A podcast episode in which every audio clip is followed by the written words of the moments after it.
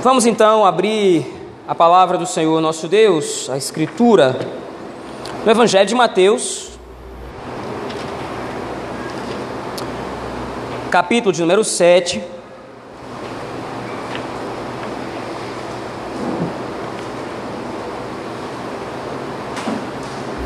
Evangelho segundo Mateus, capítulo de número 7 Agora os versos de 7 a 12.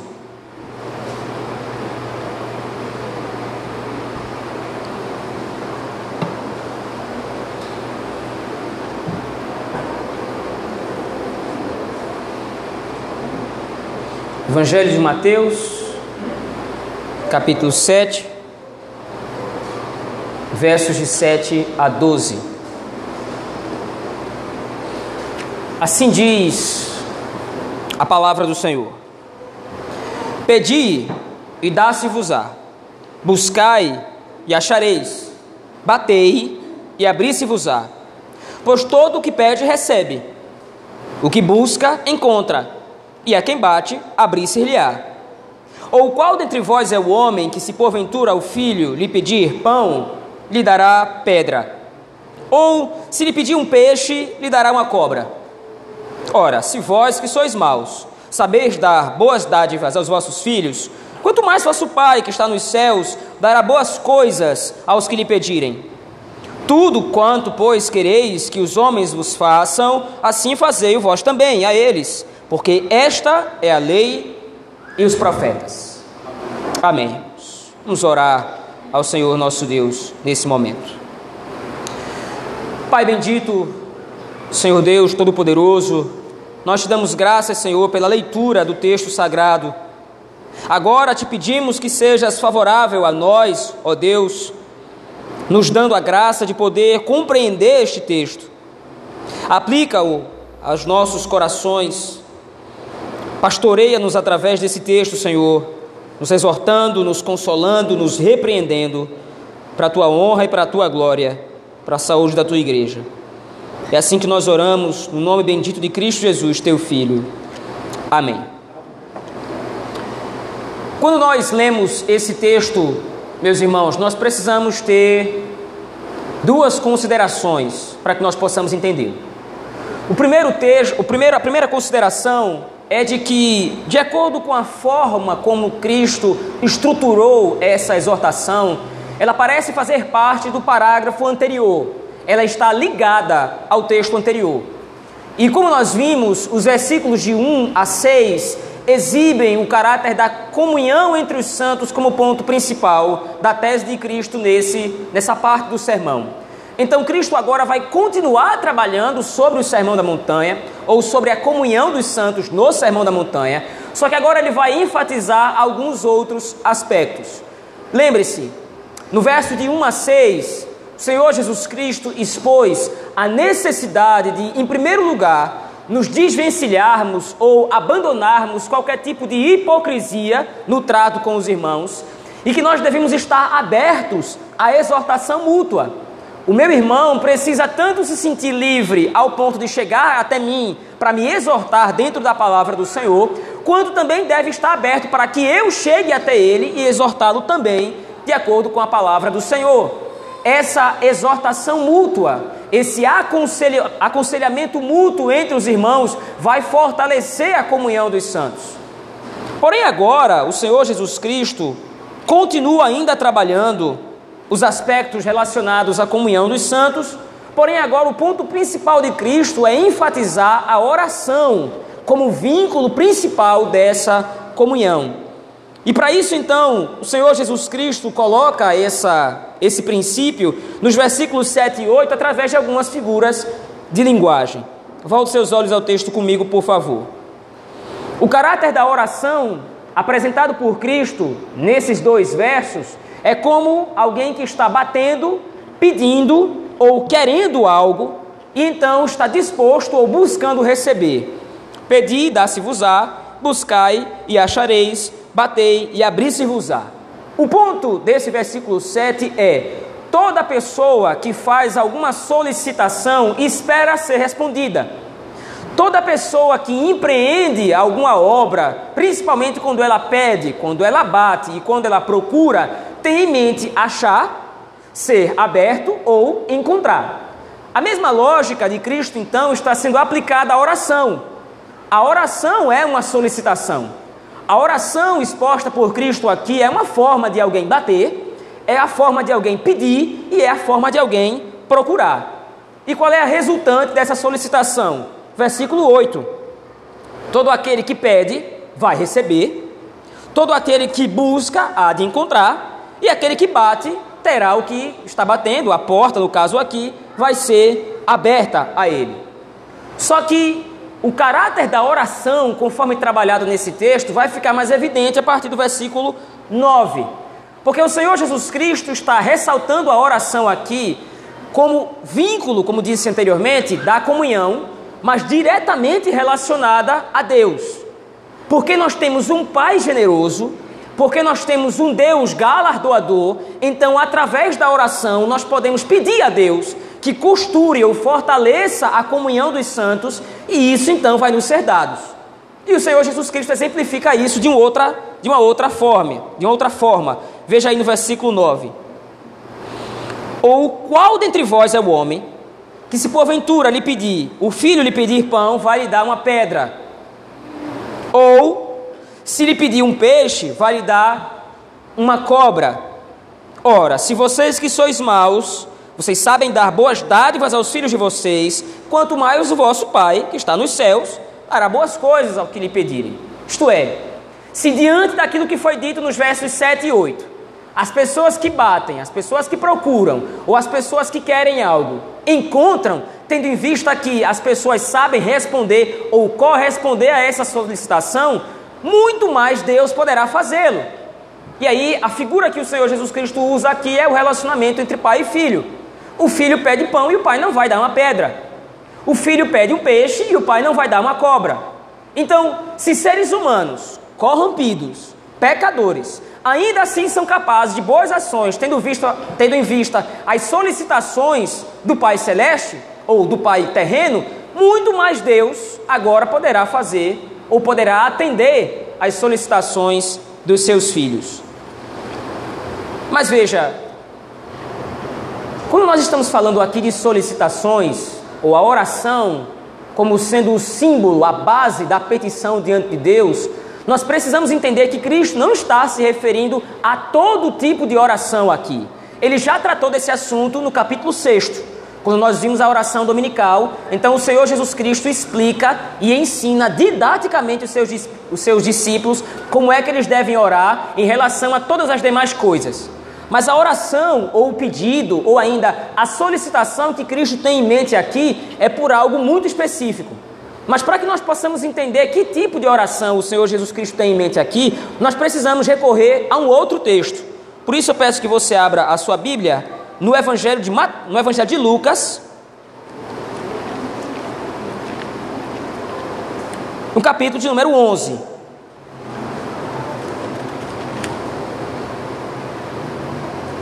Evangelho de Lucas, capítulo de número 11. A partir do versículo de número 9.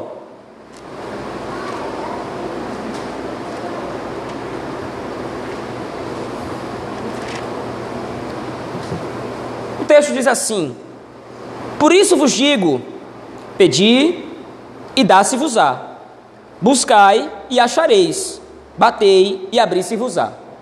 Pois todo o que pede recebe, o que busca encontra, e a quem bate abrir-se-lhe-á. Qual dentre vós é o pai que, se o filho lhe pedir pão, lhe dará uma pedra? Ou se pedir um peixe, lhe dará em lugar de peixe uma cobra? Ou se pedir um ovo, lhe dará um escorpião? Ora, se vós que sois maus, sabeis dar boas dádivas aos vossos filhos, quanto mais o Pai Celestial dará o Espírito Santo àqueles que lhe pedirem. Há uma diferença na narrativa que registra Mateus e a narrativa que registra o Evangelho de Lucas. A diferença consiste em Mateus, em Lucas ter acrescentado o versículo de número 12 como sendo o lhe pedir um ovo, o que não aparece no Evangelho de Mateus. E uma conclusão explicativa no versículo número 13, que possivelmente é uma interpretação que Lucas fez do Sermão da Montanha. Quando Lucas ouviu o relato do Sermão da Montanha, ouviu na íntegra, tanto quanto ouviu Mateus. Mas os dois escritores têm propósitos diferentes em seus evangelhos, mas especificamente nesse texto, cada um dos propósitos, tanto de Mateus quanto de Lucas, alcançam o mesmo ideal. Tanto o evangelista Lucas quanto o evangelista Mateus estão propondo aqui a unidade da igreja. E para isso, então, Lucas vai fazer um adiantamento de informação. Ele diz no versículo 13 que a petição que os discípulos farão é com relação ao Espírito Santo. Se nós lermos o livro de Atos, no capítulo de número 1, é somente no dia de Pentecostes, após a ressurreição de Cristo, que o Espírito Santo é dado aos discípulos como vínculo de união e de comunhão da igreja do Senhor. Mas Lucas está fazendo um adiantamento aqui. A petição que os discípulos devem fazer ao Senhor, a oração que os discípulos devem fazer ao Senhor, que é a marca da comunhão da igreja, é uma oração em prol de que o Espírito Santo proporcione essa comunhão. Então, se você voltar ao Evangelho de Mateus, as boas dádivas ou as coisas que nós pediremos ao Senhor, as coisas que nós vamos pedir a Deus, assim como um filho pede ao pai pão e não vai receber uma pedra, estas coisas que nós pediremos ao Senhor estão relacionadas à comunhão da igreja.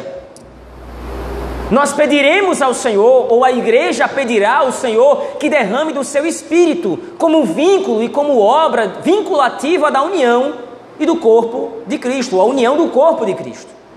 Então, Cristo não está se referindo a qualquer petição, ele não está se referindo a qualquer oração, ele está se referindo ao Espírito Santo. Se nós, como discípulos de Cristo, pedimos ao Pai que derrame do seu espírito como vínculo de união e de comunhão da igreja, ele vai nos atender. Veja, o Espírito Santo, como base da comunhão da igreja, não é uma informação restrita aos evangelhos. Nós vamos encontrar outros escritores no Novo Testamento que têm a mesma tese. Por exemplo, abra agora a sua Bíblia na carta de Paulo aos Efésios, no capítulo número 4.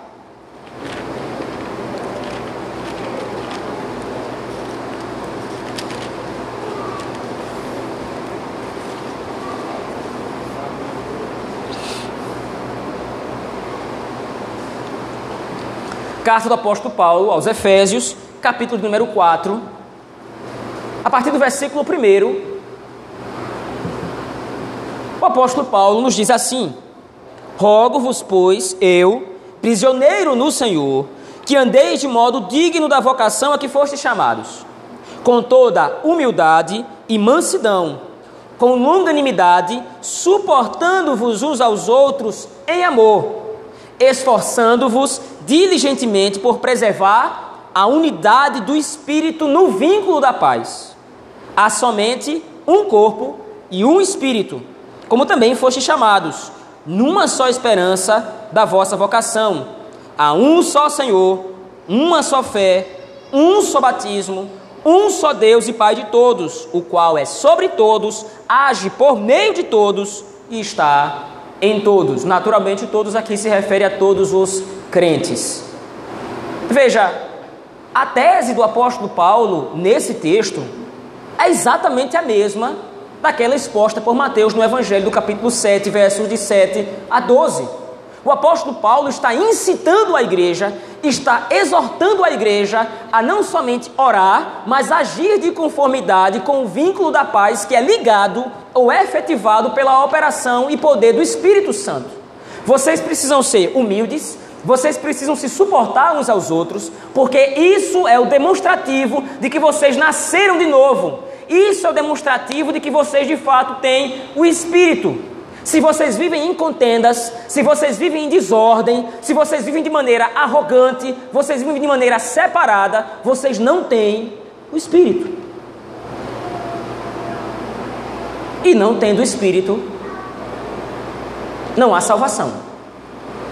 E se não há salvação, não existe reino do céu para essa pessoa. Ela está distante do reino. Veja, o Senhor Jesus Cristo aqui orienta o nosso coração para que nós desejemos a comunhão dos santos. Viver em comunidade,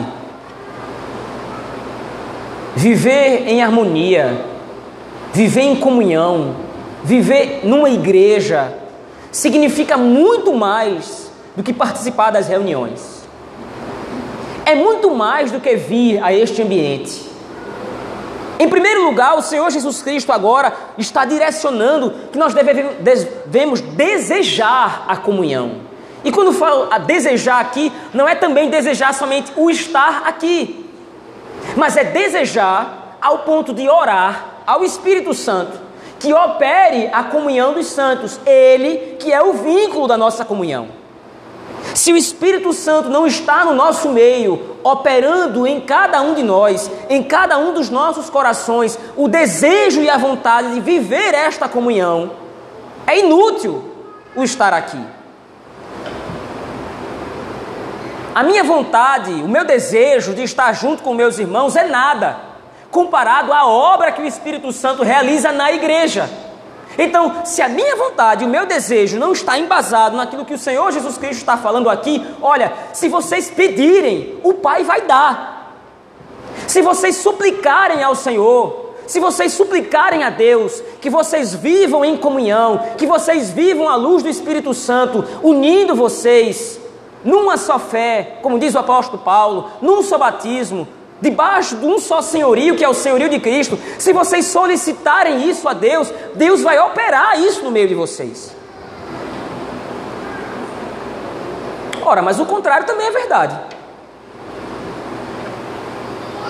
Se eu não estou interessado em viver verdadeiramente a comunhão, se eu não estou interessado a tal ponto de orar pela igreja, para que o Senhor nos ajude a consolidar a nossa comunhão, eu vou viver desinteressado nisso. Há algumas exortações que já podem ser feitas a partir daqui.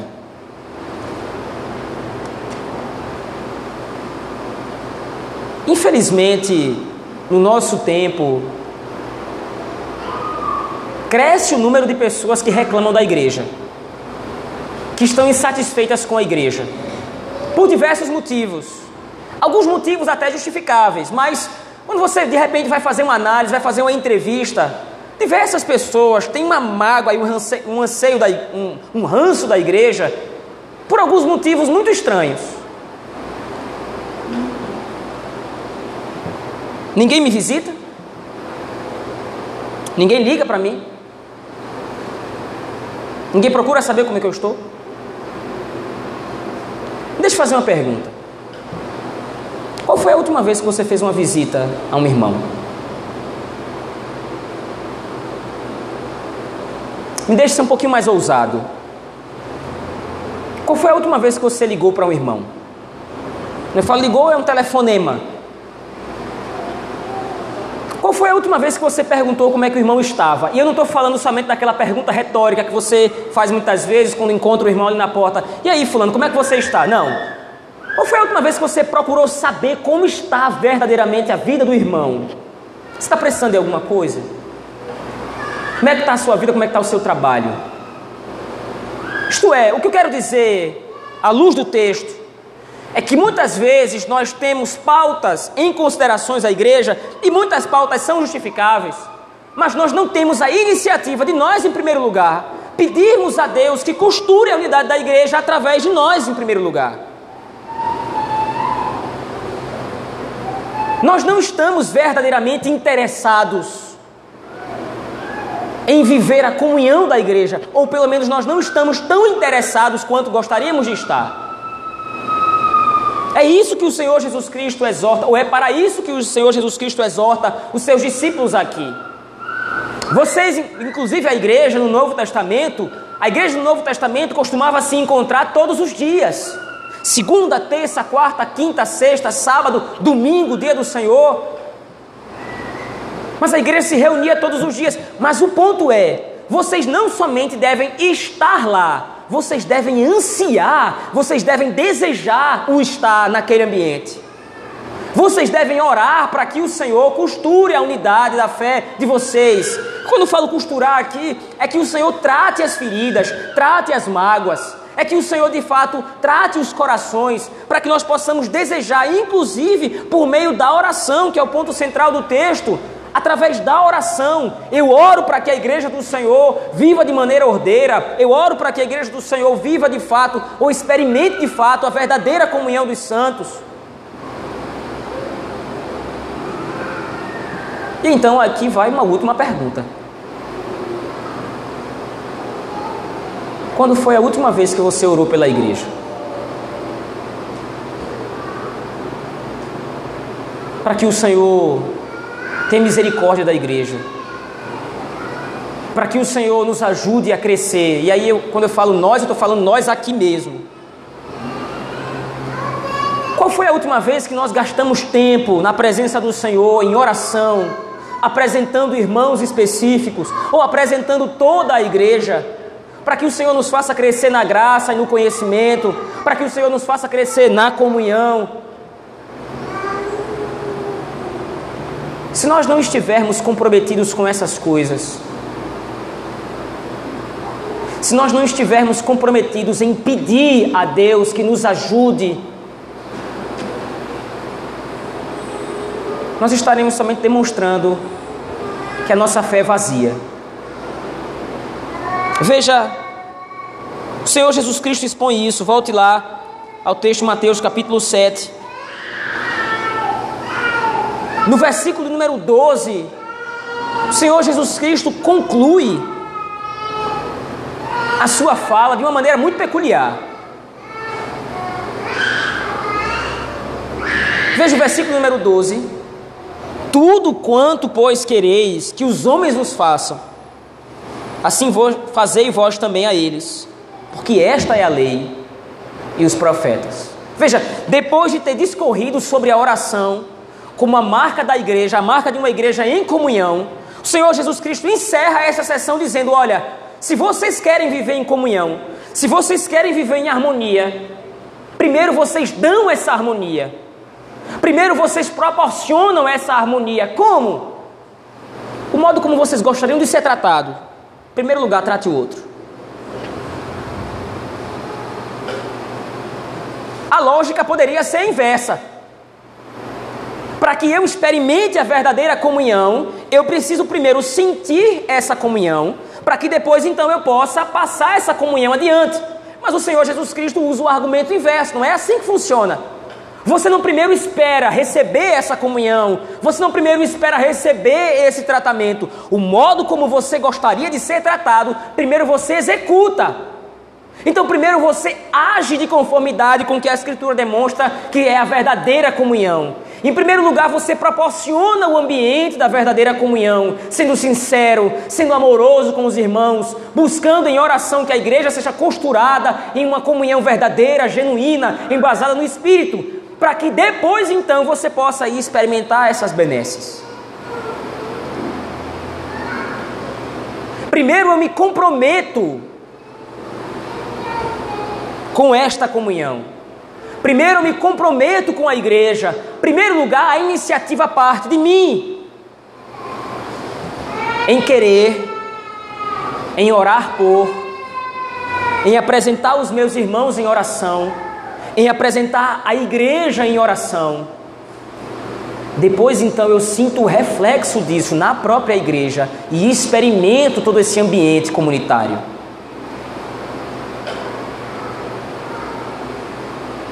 Irmãos, é fácil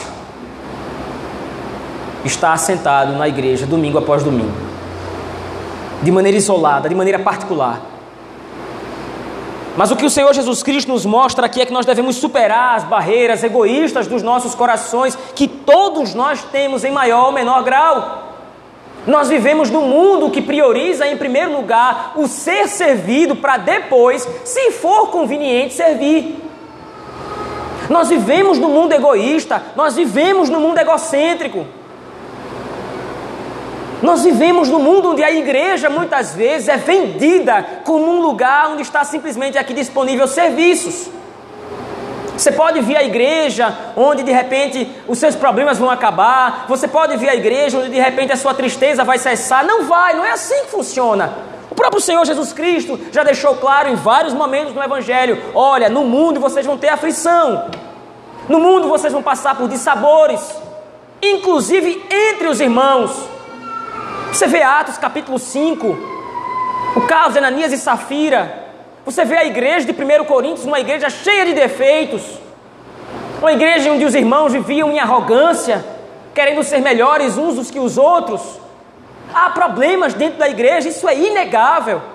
Mas tem de haver uma postura brotada no coração de cada crente em se dispor a ignorar os defeitos ou a tratar os defeitos mediante a palavra de Deus, para que tratando esses defeitos, tratando esses pecados, nós possamos nos aproximar cada vez mais. Mas isso passa por um compromisso ativo que eu preciso ter, que nós precisamos ter. Eu não espero que magicamente alguém lembre de mim. Em primeiro lugar, eu vou e me lembro de outra pessoa.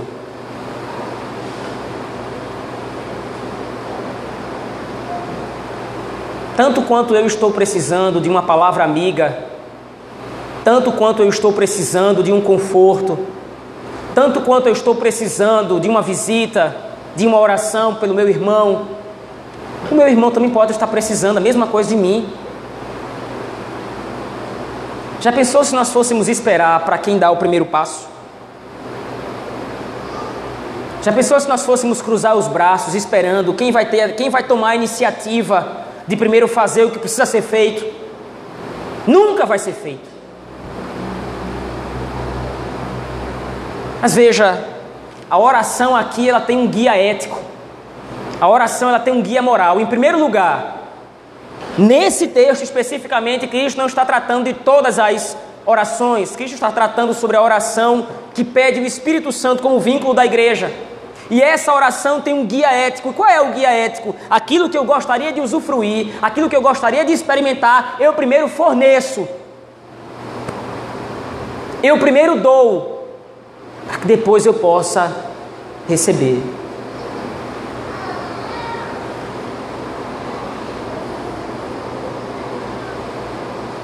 Naturalmente, meus irmãos, o texto de Mateus, capítulo 7, versos de 7 a 12 nos demonstra o princípio da comunhão orientada pela oração, que solicita que o Espírito Santo haja nas nossas vidas, na vida da igreja, proporcionando uma comunhão verdadeira.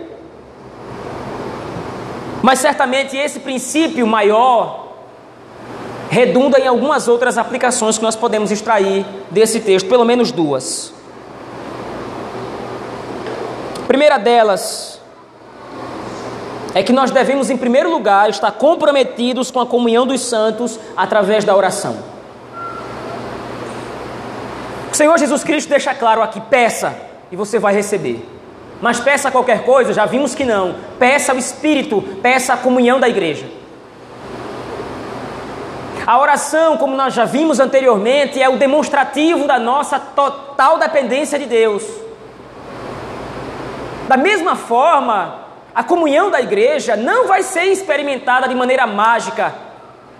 Nós não vamos acordar num domingo específico e nós vamos vir aqui para a igreja nós vamos experimentar um ambiente mágico, celestial de comunhão, do nada. Esse ambiente ele é construído aos poucos esse ambiente de hospitalidade, esse ambiente de comunhão, esse ambiente onde eu me sinto à vontade com os meus irmãos para expor os meus pecados, para expor os meus defeitos, para expor minhas alegrias, minhas conquistas. Esse ambiente ele é montado, ele é construído aos poucos com muito esforço. O primeiro esforço que deve estar na nossa mente, se nós, como igreja, aqui em Paragominas, neste lugar, se nós queremos de fato viver o que é uma igreja, o primeiro esforço que nós devemos fazer é a oração. Orar ao Senhor para que nos ajude. Orar ao Senhor para que trabalhe nos nossos corações. Não adianta a pregação da palavra, não adianta ensino, não adianta nada disso se eu não estou comprometido em primeiro lugar em receber tudo isso, dando. Uma contradição? Uma aparente contradição? Se eu não forneço, se eu não me esforço em orar ao Senhor, em pedir, em bater, em buscar, para que o Senhor nos ajude, para que o Senhor nos fortaleça, para que nós possamos nos conhecer melhor uns aos outros, conhecer as nossas necessidades, conhecer as nossas angústias, conhecer as nossas alegrias, as nossas felicidades. Em primeiro lugar, isso começa na nossa casa, no momento que nós tiramos diante de Deus em oração, pedindo que o Senhor tenha misericórdia de nós. Nós temos defeitos, nós somos imperfeitos, há imperfeições nessa igreja, certamente então que nós possamos orar a Deus para que essas imperfeições sejam corrigidas à luz da palavra. Que nós possamos orar ao Senhor para que haja mais comprometimento e mais compromisso de uns para com os outros em amor. Que nós possamos orar para que o Espírito Santo age no nosso coração, nos impulsionando cada vez mais a um amadurecimento espiritual. Que nós possamos orar e orar e orar. Para que o Senhor nos faça um, um corpo um povo, uma família. Em segundo lugar, meus irmãos, o nosso relacionamento com Deus é o indicador de como será a nossa relação com nossos irmãos. Se eu dependo de Deus, eu dependo necessariamente do meu irmão. porque eu sei que Deus age através dele para meu benefício. Se eu dependo do Senhor, se eu amo o Senhor, eu necessariamente vou depender e vou amar o meu irmão. Porque eu sei que o Espírito vai usá-lo como um instrumento dele de santificação na minha vida. Eu preciso do meu irmão, eu dependo do meu irmão, assim como dependo de Deus, em certo sentido, é claro. Nós sabemos bem que todo o sustento, toda a nossa vida, o fôlego de vida que nós temos, tudo depende de Deus. Mas Deus estruturou essa dependência de tal forma que essa dependência dele é vivida no meio da igreja. Eu posso viver materialmente abastado, eu posso ter uma vida economicamente ou socialmente confortável, mas se sou um crente, eu preciso entender que a maior dependência da minha vida é estar na igreja porque é aqui que o Espírito Santo age, fortalecendo-nos uns aos outros. É aqui que o Espírito Santo age, nos dando força e graça para que nós possamos juntos viver a caminhada cristã. E meu irmão, a caminhada cristã é impossível de viver sozinha. A estrada cristã, a estrada do Evangelho é impossível de ser trilhada sozinha, porque há espinhos, há pedras, há uma série de obstáculos. Se formos enfrentar todos esses obstáculos sozinhos, não vamos conseguir chegar. Vamos ficar pelo meio do caminho, caídos.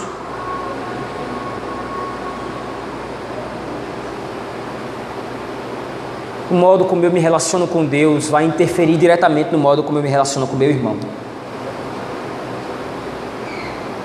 Se eu reconheço Deus como um pai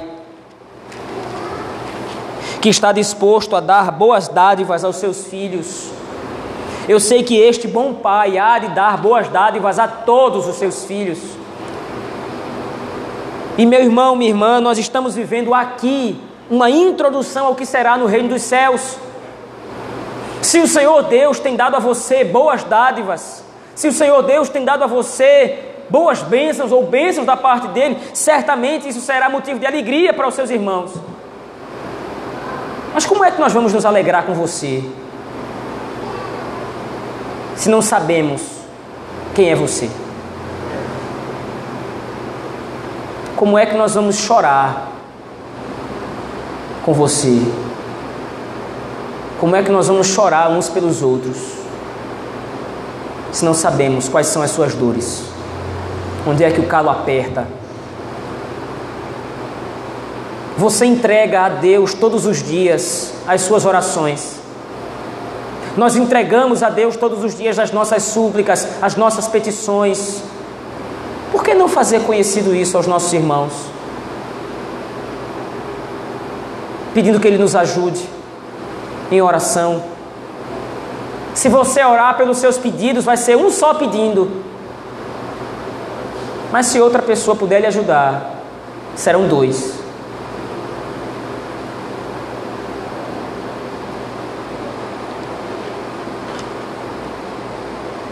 Certamente, meus irmãos, eu concluo aqui. O texto de Mateus, capítulo 7, versos de 7 a 12, é um lembrete, um gracioso e bendito lembrete. A obra de comunhão não começa somente com a disposição do nosso coração, porque se a obra da comunhão, se a comunhão dos santos, se a comunhão dos santos começasse somente através da disposição do nosso coração, nós falharíamos miseravelmente. Porque a inclinação natural do nosso coração é o egoísmo. Mas graças a Deus que a obra da comunhão é operada em primeiro lugar pelo Espírito Santo, que santifica e prepara os nossos corações para vivermos como igreja, para vivermos como um corpo, como uma família. O Espírito Santo é que nos regenerando faz com que nós amemos uns aos outros, amemos o corpo de Cristo de tal forma que nós podemos buscar, bater até encontrar a verdadeira comunhão e usufruir dela para a glória de Deus. Que essa possa ser a nossa motivação diária. Que esse possa ser o anseio das nossas vidas. Que Deus nos ajude.